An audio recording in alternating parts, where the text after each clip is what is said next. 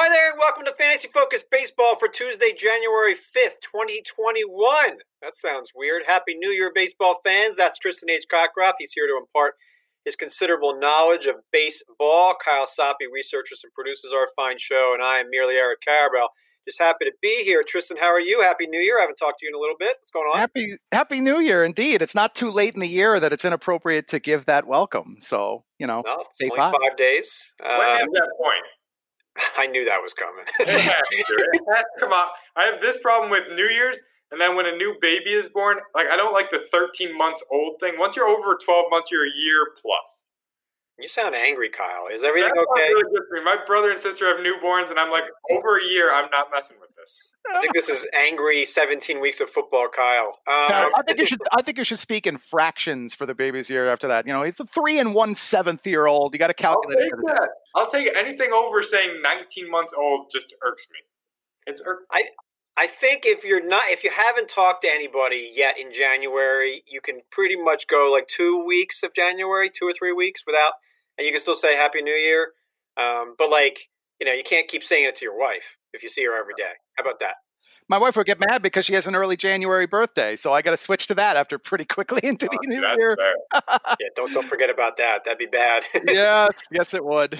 She'd remind me every day since we're all here under the same roof. Happy birthday to uh, Mrs. Sultan of Stat. All right, we have lots to discuss on today's show even though no free agents are signing, the San Diego Padres are trying to win.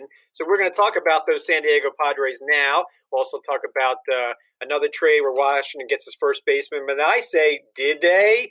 And of course, your hash browns a little bit later on. Uh, let's start with San Diego, Tristan. It's a beautiful place. Can't wait to go back. Hopefully someday. and, someday. Uh, someday. Someday.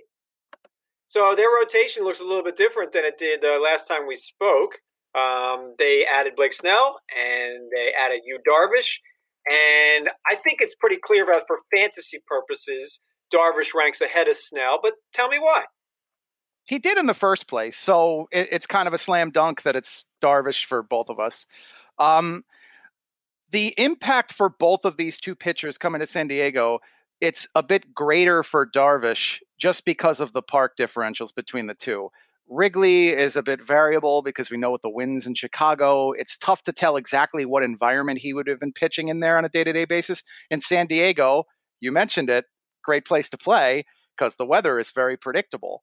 Uh, it's also more of a pitching friendly ballpark overall than Wrigley, even when Wrigley's being taken from its three or five year averages. Uh, it's not one of the best home run parks in baseball anymore after they moved the fences in, but it's still pretty favorable. And Snell, you know, in Snell's case, he's coming from one of the best pitching environments, at least that you could get in the American League. He's going from Tropicana Field, which is one of the most extreme pitchers parks, into Petco. It's not that much of a, a downgrade, but if you look at it like a slight downgrade for Snell, well, in Darvish's case, I think it's noticeable enough as an upgrade that he's got a good chance at getting close to the 2020 numbers. So you moved um, Darvish from number six to number five among starting pitchers. Did you move Snell at all? It doesn't sound like you needed to. No, Snell stayed about where he was for me. He's still a top 20 starting pitcher, was 17th. No, it was 18th, 18th, right behind uh, Lance Lynn. Um, I, I don't feel like a lot changes. As a matter of fact, I feel like he's solidly top 20, probably doesn't have a chance at top 10 numbers for a lot of the reasons that you outlined in your column about him. Um, that said, I think there's the prospect that people could – unfairly criticize Snell to the point he becomes a buying opportunity in fantasy. If he's the kind of guy who's going to drop down to 25th among starting pitchers or potentially even out of that because of the workload questions, I'm I'm much more likely to be all in then. These are to- so so different. These these guys. I mean, Darvish doesn't walk anybody anymore. Ton of strikeouts. He can go deep into games. Blake Snell did not go deep into games in Tampa, obviously famously Game Six of the World Series. But why do we assume San Diego is going to let him go deeper into games? Maybe this is a pitcher who just throws his 100 pitches in five innings and can't go deep into games because he's a three outcome pitcher. Strikeouts, walks, home runs last year became a problem. So I think people might overrate him as a guy who's going to go to 200 innings, and I just don't see that ever happening for him. A lot of fly balls went over the fence as well. And San Diego, you know, I don't think it's as extreme a pitcher's park as people believe it used to be. It's just not not just I, there's a lot of factors here. So to me, Darvish is definitely, as you say, the one you want. Snell, I'm probably going to end up fading him. He scares me a little bit. Um, I mean, everything extent? about Darvish's numbers were legit last year, but Snell, I mean, the walks, the homers, I think that might get worse. Actually, I think a 350 ERA for Snell and Darvish, I think sub three. Okay, so to what extent, numbers wise, would you fade Snell? This is I want to dive into this. Well, I mean, as always, it depends on the other pitchers going at the time. So I don't want to I don't want to say anything crazy like that. He's in my top 20 starting pitchers as well. But are you going to take him? That's the thing. We talk a lot about oh, how know. we rank. Yeah, that's the thing. Like I, I, right now I've got his teammate Dinelson Lamet ahead of him. I got Woodruff ahead of him, Lance Lynn ahead of him. I'm going to stick to all that. Sonny Gray, I want to see where he ends up. Corbin Burnes, you know, I might take Corbin Burnes over Blake Snell. I think the Kenta Maeda spot, I have him at 21. That's going to be where, like, do I really want to take Maeda over Snell? I, I you know, the Padres are going to be really good. They're going to be, I think, as good as the Dodgers. I think their lineup stacks up. I think their rotation stacks up. I think their bullpen's better. I, I think people are afraid, media members are afraid to say that the Padres on paper have a better team than the Dodgers. I, I think they do. I could see that. I Snell, okay, I, I, bring up the ranking question just because there are players like this who I'll rank and I prefer not to take them. In Snell's case, I'd prefer to take him later than my personal rank, yeah. but I'm not going to let him slip very far beyond that. So I, I think you are fading into the point you probably aren't going to get him. I actually am. I'm hopeful he drops to 22 or 23, and then in that case, sign me up. I think I disagree with you that I think there are. I, I think that there's going to be too much of a fading opinion going into next season. I dug deep into the stats of this. I could geek it up here. Let me ask you this question though. you, you, just said this, and and you spoke for me as well, and you're and you're right in both t- cases. But why are we ranking him 18th among starting pitchers if we want him to be number 22? Why don't we just rank him 22? Like, what's your answer to that?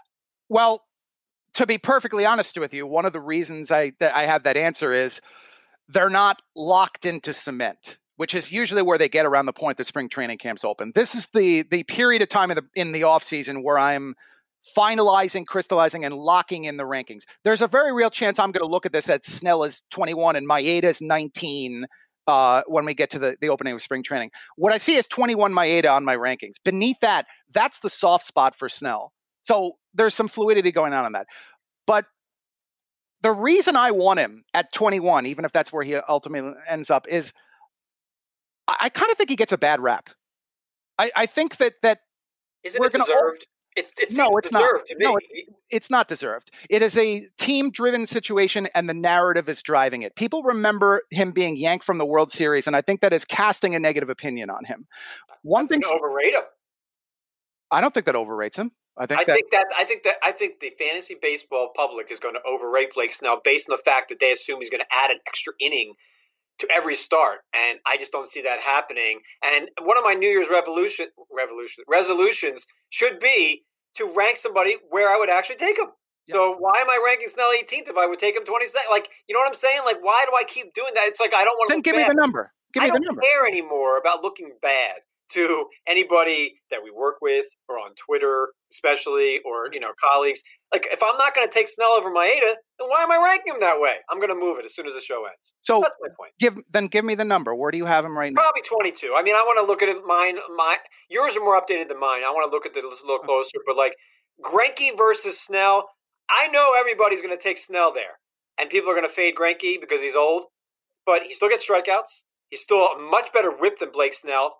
Except for the one year. I mean, one year Blake Snell had was a magical year. The last two seasons, his FIP has not matched his ERA, and I think that's because of all the walks and the home runs. So I'm a little bit scared. I, I don't want to spend too much time on this because the Padres did some other stuff as well. But right. Darvish it's, is it's fair. It's fair. I'm, I'll, I'll, I'll geek it up with the geeky style of the day.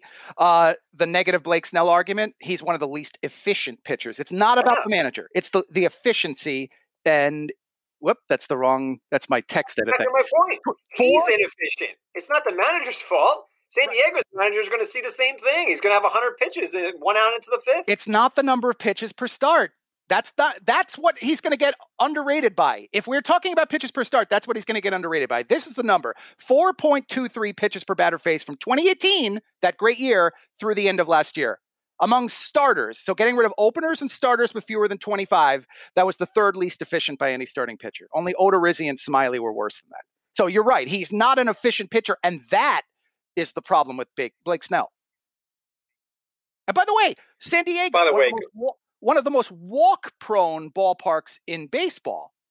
Do you weigh that at all? How, how could you explain to people listening to our show how does that what does that mean? How does that even happen? Why why do certain ballparks create more free passes than others? Okay, now from walks and strikeouts, it is difficult for me to give you a concrete answer on this. However, the theory is that batter's eyes uh, the foul territory, the batter's knowledge of the amount of space he has to work with, whether he's going to be interested in fouling off pitches. We know Brett Gardner being one who does that pretty typically. If they know the park, Brett Gardner is probably not, to, not going to attempt to foul off pitches in a place like Oakland that has monstrous foul territory. He might in a ballpark that has very small foul territory. So that's probably one that influences it. But for some reason, San Diego has routinely been one of the best ballparks for walks. And you can run park factors the same way we do on the ESPN pages just by comparing the home road numbers. Can I ask if you and our colleague Todd Zola and other people in the industry are they really including 2020 in three-year park factors and three-year averages? We're so I don't want to speak for other people officially because I don't know where they what what the endpoint was. We should probably have Todd on the show to discuss that because he's done a lot of great research on it. I know his perspective was that he doesn't want to weight 2020 at all, and I agree with him on that. Whether he's going to run one over a three or five year span, I will tell you that I am going to run one. I don't know that I'm going to cite it for facts on this show because I don't put the weight in a 60 game sample. Remember, we had teams playing in the opponent's ballpark as the home team. That influences some of the numbers you see on some of the publicly read websites. Um, I, I I just don't know that you're going to get a fair, even distributed sample across Major League Baseball. Plus, the other thing, the fact that teams played only within their division and the other league's division. All right, so the Padres rotation as of now looks like Darvish, Snell, Dinelson Lamet, Chris Paddack, who really was kind of bad in 2020, and the fifth starter still open. It could be Adrian Morejon. It could be. Morejon. It could be um, the kid Mackenzie Gore, who never did debut.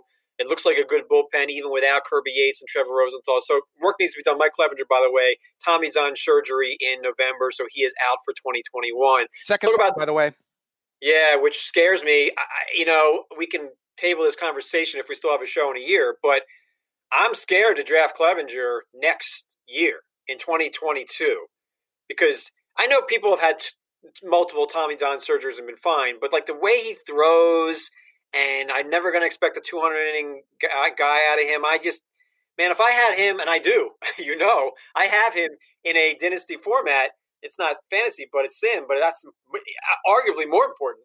I'm scared to to have Clevinger. I've thought about trying to deal him. The big worry between first and second is that the sample size has now gotten large enough with enough positives for the first Tommy John surgery. The sample I don't think is big enough for the second one yet. So I'm not going to condemn him based on the fact that the sample says bad news it's it's too precariously small. But it is a concern. All right, so the Padres have given lots of money to Korean import Ha-Seong Kim. I'm not sure how to pronounce it. I'm not trying to say it wrong, but he is a, a shortstop in Korea who had 30 home runs, 23 stolen bases. He's been doing it for a long time. He's 25, and uh, the rumor is the Padres will move him to second base because they've got arguably one of the best shortstops in baseball, and Fernando Tatis Jr. So my my first question to you is who would you rather draft this season, Ha-Seong Kim or Jake Cronenworth? That's a really good question. I probably would take Cronenworth. Uh, why is that? Because we assume that Kim field. is going to play every day at second base, and we don't know if Cronenworth will play every day in say left field. Yeah, it's it's simply bat to ball skills. Yeah, and you you uh, you're one of the people who's most pointed uh, everyone in the fantasy community to uh, Cronenworth being a very underrated prospect. This is one of the unusual players nowadays who's excellent at making contact. He knows the strike zone among the best out there in the game, and I think that greatly elevates his floor. Uh, with a player coming over from overseas, I'm a little bit worried about the translation. There is always the possibility that that floor drops just off a cliff um, and we don't know the role, as you said. I think he's going to lean into a, a, utility role. Is he going to be used as much as Cronenworth next year? We don't know that for sure. Look, Cronenworth won the AAA batting title in 2019, I think. Mm-hmm. And it reminds me of Whit Merrifield. A guy just languishes in the minors. Teams don't take a look at him. He's 26 at the time. And the Rays are like, uh, you know, we'll just give him away. I, I just I don't understand how teams do that. They miss they misvalue their evaluate their own players I'm not saying Cronenworth. Cronenworth had one great month in 2020 and one bad month. He's probably somewhere in between that. He's not a 330 hitter, not a big power guy, not a big steals guy. but he's someone I'd like to draft late. My concern with Kim, and I hate to generalize, and I know people aren't going to like me saying this, is but man, when players come from Japan and Korea, they, they just generally, not everybody, Ichiro is special, Hall of Famer. Most of the time, they don't put up numbers that we expect them to do, or even keep their jobs for very long. Is this guy different? What do you? What is your sense of of this player? Actually, what interests me interests me most about Kim is that he's a, a South Korea uh, league prospect rather than coming from Japan. So you're right that that some of the Japan histories have raised concerns. We don't know yet what the translations are from the Korean league to the to Major League Baseball. If you look at the translations roughly that Zip I'll use the Zips ones just here he looks roughly like a 260, 265 hitter, 330 on base, 450 ish slugging, somewhere in the range of 20 to 25 home runs. Uh, the steals range somewhere in the 15s. That's a very good player. It's also not an exceptional player. It's one of those ones who, if he's an everyday player and he meets the power and speed combo without just completely tanking in batting average, he could be a top 50 overall option in fantasy. At the same time, they're not great numbers in any category. If he falls to 13 homers, five, six steals, and let's say he doesn't play every day, then he's effectively undraftable. So I, am concerned about the fact that there's just a wide range because it's so unknown um, the translation from you know from overseas to here, and especially in San Diego, it's not like it's a the, one of the best hitting environments to play in. No, I'm going to have to fade him. I'm sorry until I see something, and then it might be too late. But I just I'm tired of of assuming that guys like this that come from Japan, and we assume that the Japan leagues are tougher than the Korean leagues for the pitching. But I just I'm not going to do it. Let's talk about related, the players. Related to Double A. I mean, a lot of people say it's like Double A, right. but it might be slightly less competitive. But maybe he's different. Um, let's talk about some of the players that went back away from San Diego. Zach Davies, not a big fastball guy at all, not a strikeout guy. Leaves the the friendly confines of San Diego for the friendly confines in real life, but not for fantasy of Wrigley Field, and a much different Cubs team than they had, you know, a couple months ago. Uh, I don't. Can we even rank Zach Davies as a, in a ten-team league as worthy of being drafted? We probably will because, or at least I will, because I want to have my rankings have relevance to people outside the standard but it's like the last pick in our standard game. Top 75 starting pitchers. Is Zach Davies in top 75? He, is, he will be. He is, and he will remain. I would uh, very likely in my top 75. That doesn't mean I would draft him in an ESPN standard, and the reason is that that's what the projection tells you. But I don't want to use him every start. So if you're taking him as your last guy because you like the first three or four starts he gets assigned, the the the opponents in the beginning of the year, fine, that's great. But I will be readily cutting and streaming him wherever I want. The the less a pitcher overpowers guys, works as a change of pace type, which is what Davies is, the more likely I want to pick and choose, do the homework for every matchup. Uh, fair enough. By the way, the Cubs did throw Victor Caratini, Darvish's personal catcher, which is kind of weird, into the deal. He'll be the backup behind uh, Austin Nola. Uh, he'll play twice a week. Um, if you're in a two catcher league, can you rank Victor Caratini, Tristan, as a top 20 catcher or no? I think you need to have at least 25 catchers starting your league for Caratini to remotely make sense. He did disappoint a bit with the bat last year. And by the way, I don't think that's great news for Nola. Well, I, I, did we expect any catcher? I mean, how many catchers are going to play more than four days a week anyway? I mean, there's Realmuto, there's, you know, the White Sox guy. I mean, there's not that many. I, I don't like personal catchers for the starter in fantasy terms, especially not in our game. I want to know that a player has the prospect of catching each and every one of the starting pitchers on any given day, mm-hmm. because you could always. Caratini you can play first you said two days a week. DH. You said two days a week. Yeah, I mean, also he could he could DH a day a week. He's a hitter. He's not really a defensive guy. All right, speaking of a hitter and not a defensive guy, the Rays get Francisco Mejia, who I am off that bandwagon, but I think you're still on it. So he goes to Tampa Bay where he can platoon with Mike Zunino. Mejia can play other positions. He has in the past. He's played out corner outfield, played corner infield. He hit like a monster in the minor leagues, not for power, but for batting average, good skills. But he hasn't hit at all in the major leagues, and he's been up for a couple years now. Are you still a believer? Like, would you draft Francisco Mejia over Victor Caratini right now? Yeah, absolutely. Why? Because what are you think, seeing? I, I think there's an excellent chance Tampa gives him a greater chance to play than Caratini. And given the choice, I will go to playing time in that situation. But I see your points about Mejia. Right, I'm not. A, even if Mejia gets, say Mejia gets 400 PAs, that he's not getting more than that, and Caratini gets 300. Can Caratini still have a be- better better batting average, but also more home runs? Like I don't see Mejia as a power guy at all. I think Caratini hits 12 home runs and 300 PAs, and Mejia hits you know eight. I I absolutely see your point here, but there there isn't a lot of upside. As much as I hate to lean on upside for these for guys in this tier, I, I don't see a lot of upside for Caratini. What I see with Mejia is some of the stuff with Yandy Diaz going to Tampa is that what if they do see something? Mejia's leaning was pretty fly ballish in San Diego not an elite hard contact rate, but not a terrible one for a catcher. And you got to remember, he hasn't had an extended chance to play as a catcher and get used to the chores. They are very difficult at the major league level. Has bounced sometimes between the outfield at times. I know he did it a little bit last year. So if they find a role for him, especially what if they take him out from behind the plate and they play him at DH outfield? I think they might end up doing that. And I'm I listen, I will rank Mejia ahead of Caratini. Caratini's not going to be a top 20 catcher. I think Mejia we have to rank that way. I'm just saying I'm likely to fade. I just don't think he's going to hit. He hasn't hit yet. I haven't seen enough. Totally I, I see your point. Totally see that point. You know, and Mike Zunino batted like 140 last season. Zunino's the glove. Zunino's going to get his time behind the plate. They need him to handle the pitching staff. The numbers uh, support it. The other guy that Tampa Bay got that's very interesting is Luis Patino. And I made the case in my article, not a good case, but in two or three years, I think Patino's more valuable than Blake Snell. And the reasoning here is I'm buying what Patino did in the minor leagues. I don't, I don't care what he did in 2020 in a relief role when he hadn't planned for it and they hadn't really, you know, he hadn't really prepared for. It. it was a weird season. I think this is a potential top 20 starting pitcher. And I think Snell might be moving out of that way in a year or two because of all the walks. So to me, is Luis Patino a guy you have to covet, a targeting guy now that he goes to Tampa Bay? They're gonna they're gonna figure him out here's a guy I think is going to get vastly overrated by the narrative, and that is that Tampa knows what they're doing with pitchers, so therefore he's going to break through. So exactly what I just said, using yeah. it against me. Used against you?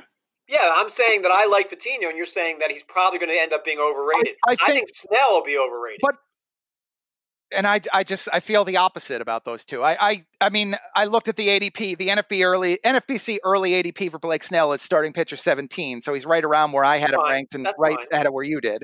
But I don't know how this is going to go when the news cycle gets louder in in fantasy. I'm talking about here when spring training camps open.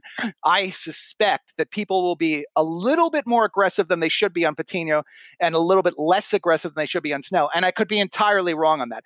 I like your thinking on Patino here.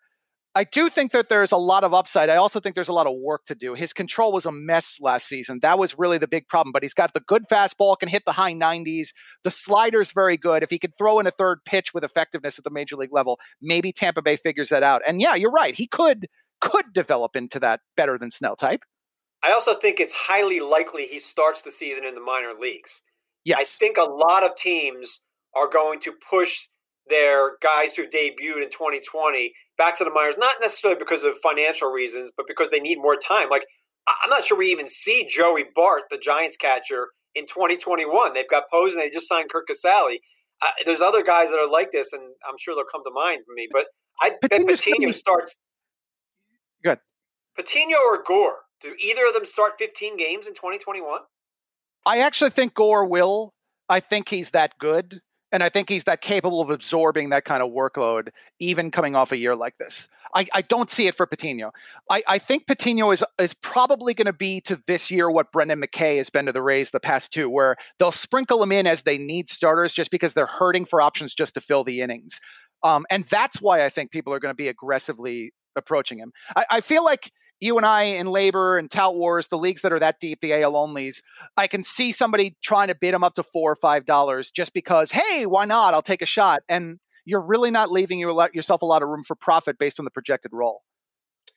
The new cleanup hitter for the Washington Nationals is former Pirates uh, first baseman Josh Bell. They can go with Turner, Soto, Bell in the middle of the middle of their lineup now if they choose to do so.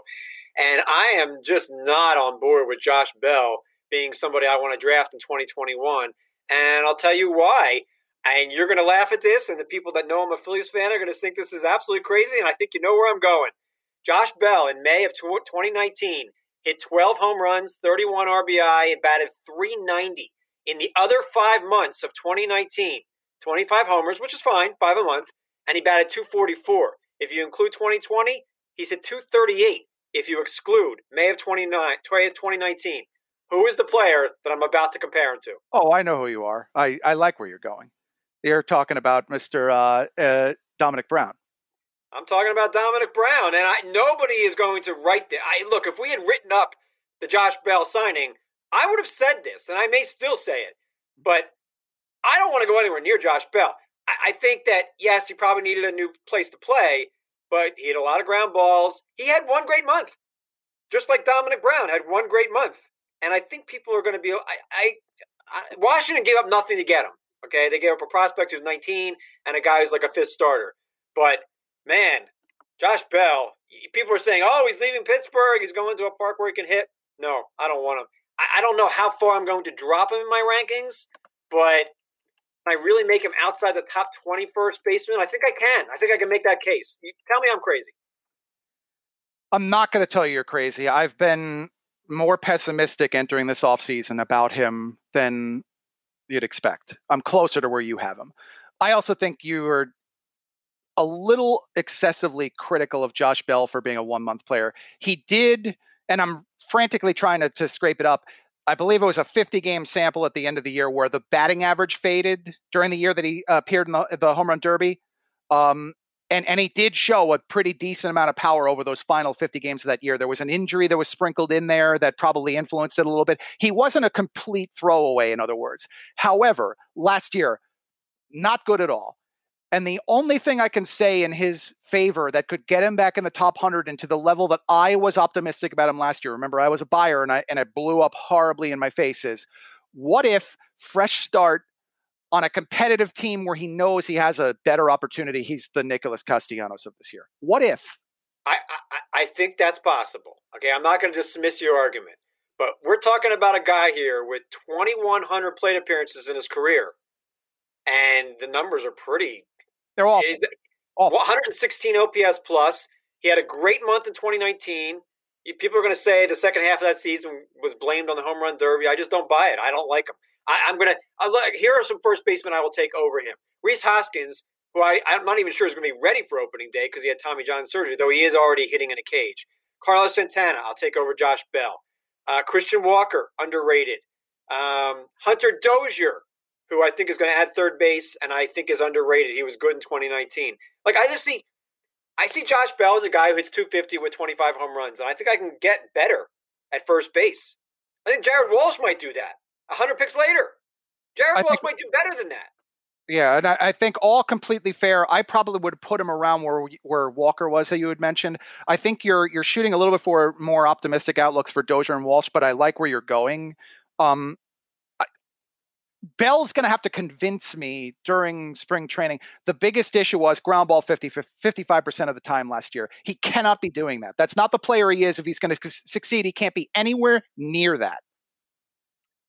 Okay. Well, look, I know there, there are Nationals fans, including one of our good friends in the industry who listen to this podcast. I'm not sure why, but I am not going to be bidding on Josh Bell in any shape or form. I just think this is an average hitter and a terrible defender. Oh yes, they they need the DH. He he's the kind of guy where they need the DH. I hope by the time we do our next show, show we find out that there is the DH. I'm going to be disappointed if there's no designated hitter in the National League. I really am. I do not want to see pitchers hit. They can't hit. And it's not because of fantasy or sim, although it would screw up a lot of our leagues. Yeah. I just, it's a better game to me, a much better game when pitchers do not yeah. swing that, the bat. That was one of the big changes I thought went well last year. I do, and after a year of not hitting for these pitchers, I don't want to see them have to get back into it. I worry about the injuries enough as it is right now. And the only thing I could say is if if there's no DH, that is going to help Blake Snell. um, well, I mean, the pitchers have to face DHs. I mean, real hitters. Uh, but they also no. I'm saying if there's no DH, that's to Snell's benefit going AL to NL. Yeah, it, it is in theory, but he also would have to bat, which he's never really done. And true, true. I think that does take some toll on play on pitchers going from AL to NL. I mean, he's only first of all, Blake Snell's only batting twice a game anyway. He's not going deep enough to bat three times, even in that lineup. Uh, yeah. Washington, by the way, not a whole lot around uh, this big three or two of Turner, Soto, and Bell. Um, right now, I, mean, they, they, I think they still have Starlin Castro. Uh, Victor Robles is the defensive player in center field. I won't make the same mistake on assuming Victor Robles has a good year. He can't hit. He doesn't hit baseballs hard. I thought he would in 2020, and then he didn't. Um, Carter Kieboom, who knows what he does? So that's an interesting. That could be a last. I don't want to say last place team because they have Scherzer, Corbin, Strasburg, but they won't be last. I don't know. Soto, they have one. I think the Phillies. I think the the Phillies, Marlins, and Nationals are a lot more even as a sub as sub 500 teams than people realize right now. But you know they can sign players, and they, you know. I'm I'm not sure. I think Castro might be a free agent, by the way. But but now that I'm thinking about it, I just said about Soho, uh, Soho Soto. Soto might be the best hitter in baseball right now. Yeah, but they might. have with Soto and Bell, they have two dreadful defenders. They well, Soto's defensive metrics weren't that bad last season. Um, I'm saying from the three-year average standpoint, yes, Soto has certainly improved, but they're they're not quality defenders here. I think though that could be a big concern. Those two guys. So one of the other, the other things that I was thinking of right away here, and, and again, you're going to think I'm crazy, and this is way too much hate, but what if Colin Moran has a better season than Josh Bell? He is presumably Pittsburgh's first baseman now. He hit for more power and a better average than Bell did in 2020 he has some power in his past. I could see Colin Moran hitting 25 home runs in a season. But I just said I project Bell to hit 250 with 25 home runs. I kind of project Colin Moran, if he plays just as much, to do the same thing. And nobody's going to draft Colin Moran in a mixed league. Is that crazy? It, it's not crazy is a strong word. It's not crazy. Uh, the concerns I'd have is he's another extreme ground baller. At least last year he was, and he's also a platoon like a very clear platoon type. So, but he also had ten home runs in in two yeah, months, and yeah. Josh Bell did not, or Josh Bell there might were, have, but it. There were locked in times from the weekly standpoint with Colin Moran where he played a good amount of right handed pitching. The division, I remember, had a lot of it, and Moran was an excellent right off the wire type of guy. Another case of I, I totally see your point here. I, I don't think that's what's going to happen, but it it's absolutely fair and it's something people. I'm just saying, if I'm in a if I'm in an NL only league, and I am, in a notable NL only league, mm-hmm. and Josh Bell goes for eighteen dollars, I would be happy to get Colin Moran at ten. And I think that's probably about where the two of them will go. And that's and again, the guy who runs NL LABR listens to the show. That's what I'd rather do. I'd rather take Moran. You're getting bid up. Bell You're getting bid up. The price. um, all right, Pittsburgh's lineup is not looking good. Uh, they still have Adam Frazier, Ke'Bryan Hayes, um, Bryan Reynolds, I don't know what he does. He was awful in that two month stretch. Yep. Gregory Polanco just broke something. Why would I mean? I understand Pittsburgh still has him under contract. and You have to keep playing him, but man, they they've got to have something in the minor leagues better at this point than Gregory Polanco. But that's a bad team. That's a hundred loss team right there, Pittsburgh Pirates. Sorry. By the way, uh, that's going to be a if Polanco gets healthy, plays pretty decently over a month span, he's going to be one of the quickest trade candidates you've ever heard. All right, so I mentioned uh, Joey Bart uh, just now, and um, he's going to be in the minor leagues. I think over under like 200 plate appearances in 2021.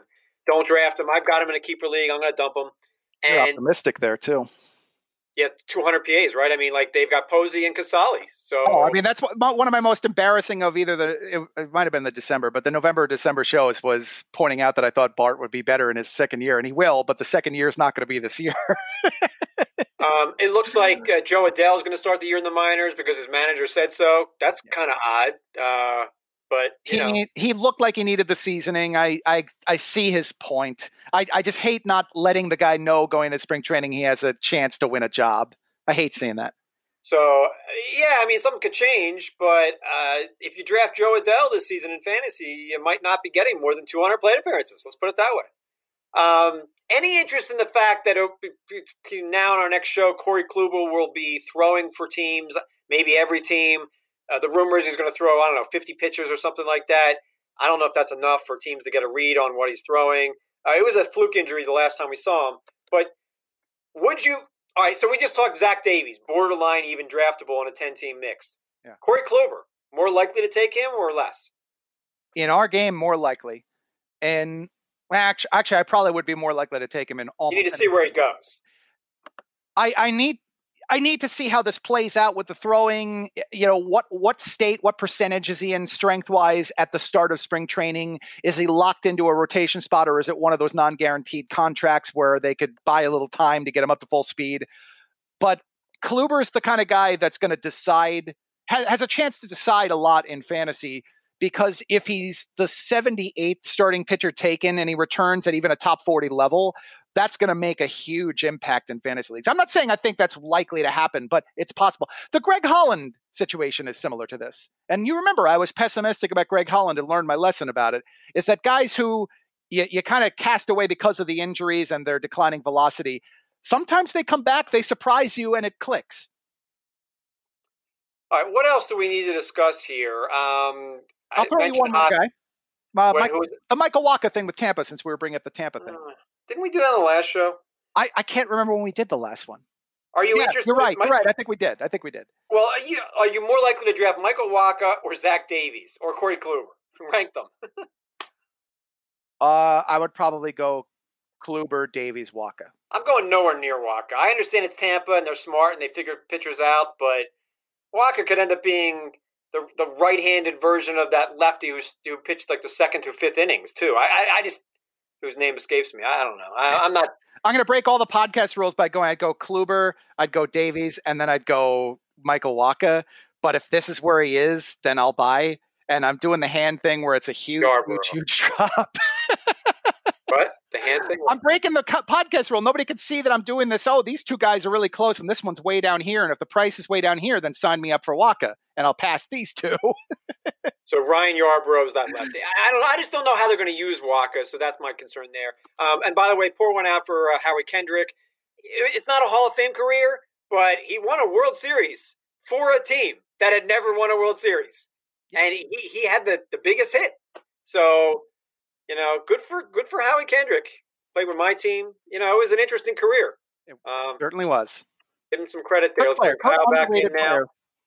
And uh, and Kyle, before we get started with uh, whatever questions people have, um, can you just tell people how awesome my hair looks right now? It's it's beyond words. I feel like if I tried to describe it, it wouldn't quite do it justice.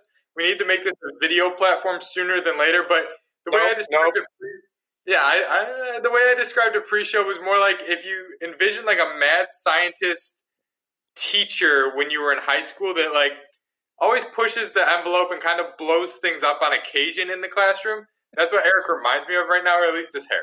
He looks a little like the 90s professor in that Simpsons episode where Homer started his own band. I have not cut my hair since February of 2020. And I'm not planning to do anything. It's going to turn a year old. Are we going to have a podcast on the day that it's 365 days? We have to, right? Oh, yeah. I don't know just I don't want a video component on this. this We're show. singing the happy birthday song to your hair at the one year point. Oh my god. Might be two years before I see you again. All right. Um, questions from Twitter. I'm sure that people have hash browns. Let's try to yeah. answer them. Yeah, it's cold outside, but people still got baseball questions. Jeff wants to know what do you expect from Kris Bryant in 2021? You know, it's amazing how far this guy's star has fallen. I mean, this was a guy who we were taking in round two a couple years ago, yep. borderline round one. I mean, he he was an MVP in 2016. 39 homers, he stole bases, high batting average, scored a ton of runs, and then it started to fall apart. After that, he took more walks, than the power dropped. He was fine in 2019. 31 homers. The the low RBI total was a factor because he was batting second. No he's not a base stealer people did not benefit from that. You remember that was one where he had major questions and people were not getting on board. Yep, yep. So I think that's the issue is that what is Kris Bryant? He's 29 years old. This is his age 29 season. Is he is he a career 280 hitter who we we expect to hit 30 home runs? We need to see where he lands. Isn't that the, the key? Like, or let's assume for now he, he remains on the Cubs. What would you project for him? And, that, and including that projection games or PAs. I, I had to say first that he won't, so because he won't, but. I, I, I, am not, I'm genuinely not sure what to do with Kris Bryant. This is a turning point year for him because either he puts the injury, the recent injury questions, the nagging kind of stuff behind him, and has a huge 280 30, like you say, bounce back season, and then the career is revived and he's still probably a top 40 at worst fantasy pick but I also see the path to having a hard time getting into the top 250. I think there there is definitely a downside. He could end up in a really terrible situation. What if he has to wind up taking a deal with a team just because there aren't better options? But the metrics say still a pretty good fly ball guy. He needs to add some solidity to his contact. The hard contact rate was down. Um, I, you know, he's a tough guy to rank. I don't think I can make the top 100 case. Can you? Well, you rank him right now 106. I, I think I, I rank him worse than that. I can make the case. I don't want to make the case. Um, but I think it's important that if he leaves this team, he probably would do better. I'm not sure I agree with that. Okay. I, I see where you're going, but in this environment, I'm I'm not sure I agree with that. By that. the way, everything's going to start happening at some point. I think the season will be delayed. And I think you're going to start to see these players sign in February. And the Cubs could move Bryant and their catcher Willson Contreras at some point soon and just go total tank like they did, you know, ten years ago or eight years ago. Um, I just I want to see where Brian. I want to get a, a feel for what ha- ends up happening. Do, do they want him, or does he end up on the you know Dodgers or whatever? I want to see what happens to Brian before I say. But for now, not in my top hundred. And to balance it with other third basemen, like would I take Brian or Ke'Bryan Hayes? Don't you have to take Bryant? But do you? Uh, like Bryant versus Alec Bohm of the Phillies, who I love, by the way, or Gio Urshela. Yeah, I think I. I don't know, man. I I I, I think yeah. Bohm and Hayes are, are, are future guys, and Kris Bryant we might have already seen his best. I, I, think people are going to rush to the snap judgment that it's obviously Hayes over Bryant. And I think that making the snap judgment is the mistake. But if you can talk yourself into it with the metrics, I could, I, I guess you could sign me up. By the way, there's a big difference, I believe, in Alec Bohm and Ke'Bryan Hayes. The only thing they have in common is they were rookie third basemen. One of them batted 376, but with a BABIP that was what 450. I'm trying to mm-hmm. find it. It was high. It was, it was high. It, it was 450. Okay, you don't see that. This is a guy that we don't think, or that people that that do prospects prospect discussion for a living do not think is a big power hitter or a 300 hitter. But I think Bohm is. I, I compared Bohm to Castellanos, not a 30 home run guy because Castellanos has never done that, but 25 homers, 280 for a long time. I think that's Alec Bohm. That's a top 100 player. I'm not sure Ke'Bryan Hayes does that. Oh, I agree with you. I, I I want to convince myself with Ke'Bryan Hayes, and in my keeper league, I have him, so I really do hope he pans out. But you know, it was a year ago that we were talking about him as an all glove, moderate bat type, and all of a sudden he's this you know budding superstar uh, on offense in a ballpark that, by the way, I would argue that PNC Park is the absolute worst environment for a right-handed hitter. The worst. Is is Ke'Bryan Hayes losing hundred points of batting average in 2021? I think yes. Yes. He is not hitting 276. And I like I think him. he could. I think he could, but but you're right that 100 points is a good number to throw. And and if we were throwing out Josh Bell 250 with 25, Ke'Bryan Hayes might be 265 with 20. So just be careful how you rate Ke'Bryan Hayes. I don't think he's Alec Bohm, and I don't think he's Kris Bryant. And I have him in a keeper league too. And I he did have an absurd exit velocity, 45% hard contact rate, but again, it was a very small sample. Right. A lot of grounders, uh, by the way. A lot of grounders for Ke'Bryan Hayes. Yeah, and that's what he did in the minors. Okay, what's next, Kyle? Next up is Eric. He wants you to make the case for Trea Turner over Alex Bregman in a head to head points league. You know, I saw that question on Twitter and I thought, I don't know if I can make the case against it. It's easy to make the case for it. He did it last year and by a lot. Yeah, but my point is, how could you take Bregman over Trea Turner even in a points league? I don't think you can. Like Trea Turner's going in round one in Roto, round two in points. Alex Bregman's not going in the first two rounds of either format, is he? I am I wrong about that for points leagues because of the walks? I don't think so. Uh, I, I think he's probably early third using the ten team standard. In the points leagues, it, it benefits him. It's not that he. It's not like he's the Carlos Santana of points leagues where it's a substantial boost where it's you know numbers that propel him through the roof. Trea Turner was the number two hitter in terms of fantasy points last year. By the way, he had 222. Number one was Freddie uh, Freddie Freeman with 251. He matched Jose Ramirez. Not a walker though, and stolen bases obviously matter more in roto than points. But I also think Trea Turner could end up batting like in an RBI position for Washington. Mm-hmm.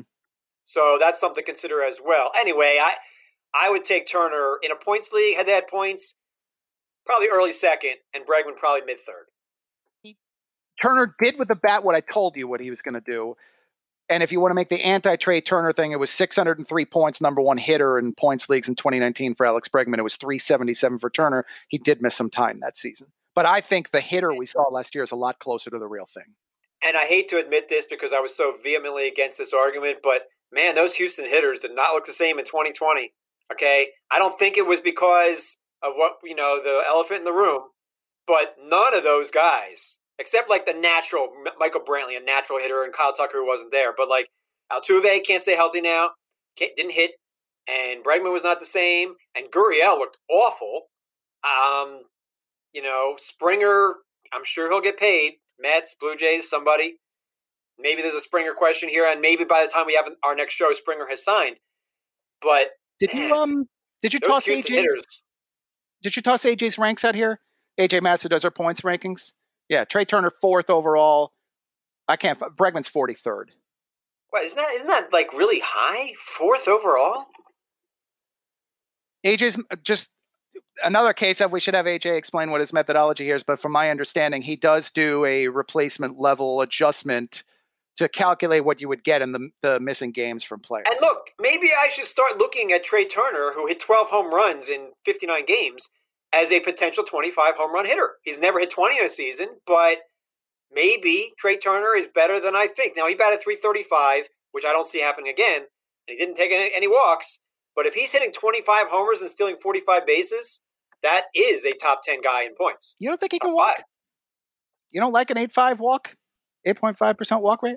That's terrible? I, it's not terrible. But I think it's kind of decent. No, I think it's fine. I, I don't want to say didn't walk. I, I, just it's not the same. He's not walk. known for elite walks. That that's a major difference between the two of them. All right, what else we got? Last question comes from Luke. He wants to know, understanding that every draft is a little bit different. When do you generally begin shifting from best player available to the best player that fits your specific roster in the middle of a draft? Wow. Um, I think it's we're talking baseball here. It's it's kind of different depending on the league. Um, it also depends if I already have a DH in in my in a spot. Like if I already have Yordan Alvarez or Nelson Cruz, it might affect that a little bit. Um, but I I don't think about roster stuff in the first half of a draft. I really don't. Like I want to make sure I have enough good starting pitching. I want to make sure I have enough speed and power and balance. But do you ever think about that until like round 13 or even at all? I probably on average I'm thinking about it by round eight, but I'm trying not to think about it at all. And I think that uh, going with need, positional, or categorical in the categorical leagues, um, that that's usually linked to the previous picks. It's not it's not about the round number or the the point in the draft. It's about as you said, Eric, the designated hitters, if you selected something that prevents you from doing something else later, that's when you have to start addressing this. I don't think it has anything to do with a number. I think it has everything to do with the guys that you took before that pick.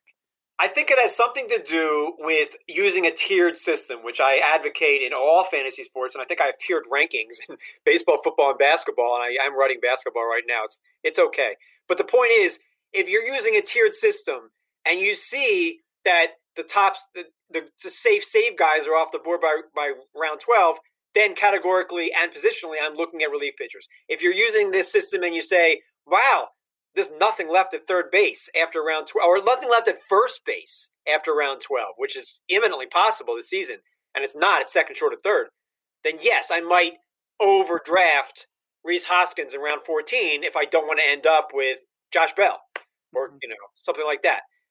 So I I'll probably say, but in the first ten rounds, in a general sense, even in an NFBC, a fifteen rounder, I tend to not look too much at um, at filling roster spots. I'm filling categories more than that.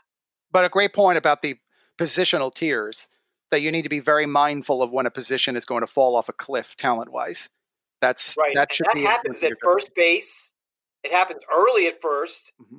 Earlier than you think at first base earlier than you think. And I'm not saying, look, if you end up with Hoskins, Josh Bell, Christian Walker, you know, you're doing fine there. But that's not; those aren't difference making guys. Um, Somebody, by the way, I, I, forget who it was, and I'm sorry for that. I, I referenced who you were out there. It's, one of the industry guys had mentioned about shortstops how it's a rich position and there's a ton of them and you don't have to worry about it. And then made the counterpoint that they all go off the board super quick. And it's a fair point to make that, yeah, there's a ton of shortstops, but they all go super quick because they're building block types. Exactly. So you're middle class at shortstop.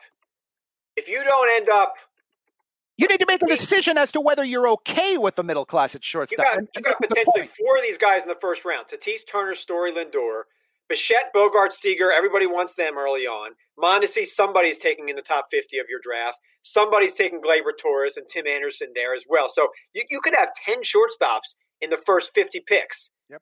If you don't get them, then you have to start thinking: Is Javier Baez going to ever hit 280 again? Is Carlos Correa ever going to get 500 PAs? Is Semien for real? Yep. Is VR ever going to run?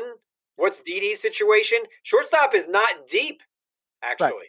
Like if I'm telling myself that I'm really anti Jorge Polanco and Willy Adames at shortstop, that I need to be on board with a shortstop in those early rounds. I got to pay the premium to do it. If I'm okay with the middle grounds, like you're describing some of those names, Semien, I'd buy Semien. I'd, I'd take him. I'll take that chance. Then or Didi Gregorius, a guy. You know, I like Didi Gregorius a lot. I do too. I look Phillies fan. I love him. I, I want him back, but they're not getting him back. And by the way, the problem with Didi Gregorius, why he doesn't get a better ranking for me, because I love the raw power potential, is that he doesn't provide you with anything in terms of steals, and I do think that can be problematic a little bit at shortstop. Just be a little careful with that. So the big free agents, it's not just the Mets, it's the Blue Jays. So maybe by the time our next show, probably in two weeks, we'll find out. Trevor Bauer, supposedly he met with Toronto. Realmuto, Toronto could use a catcher if, unless they think Danny Jansen's great. Um, George Springer, probably not Toronto, but maybe. Who knows? The point is, it's not, LeMahieu. LeMay, it's not just Steve Cohen. It's Toronto or slash Buffalo, wherever they play, because we don't know for sure that they're going to get to play in Toronto. By the way, what do you think of, if they play in Dunedin this year? What do you think of that? I think they play in Buffalo. I don't think Buffalo's an option. Is it? It was in 2020. Yeah, there was some. I, I, remember reading or hearing something about Buffalo being more complicated. I don't know, man. Florida's kind of a mess still. I, I you know, I don't. I, yeah, that's the the Toronto locale is going to come up for us as we approach spring training. I think. Right, and maybe by the summer everything's fine. Everybody's been vaccinated, and you know, no, there's no worries here. But anyway, just keep an eye on the Blue Jays because, like, I can't evaluate Trevor Bauer to the Blue Jays unless I know what their home ballpark is. Isn't that strange? That's fair. That's, That's the fair. problem. And Toronto, by the way, is another ballpark that has some variable numbers year over year. So there have been seasons where it was extremely hitter and especially home run friendly. So I see your point. All right. Well, we'll get to that hopefully on our next show. Thank you so much for listening to Fantasy Focus Baseball for Tuesday, January 5th. 2021. We really enjoy you downloading, listening, uh, interacting with us, whether it's Twitter or our friends on email or whatnot. Uh, it's a new season. Hopefully, we get 162 baseball games in, but I have no idea, and neither do you. Anyway, please be happy, healthy, safe. We will talk to you in two weeks for the awesome Kyle Soppe and the awesome Tristan H. Cockcroft. I am merely Eric Karabell. Have an awesome January.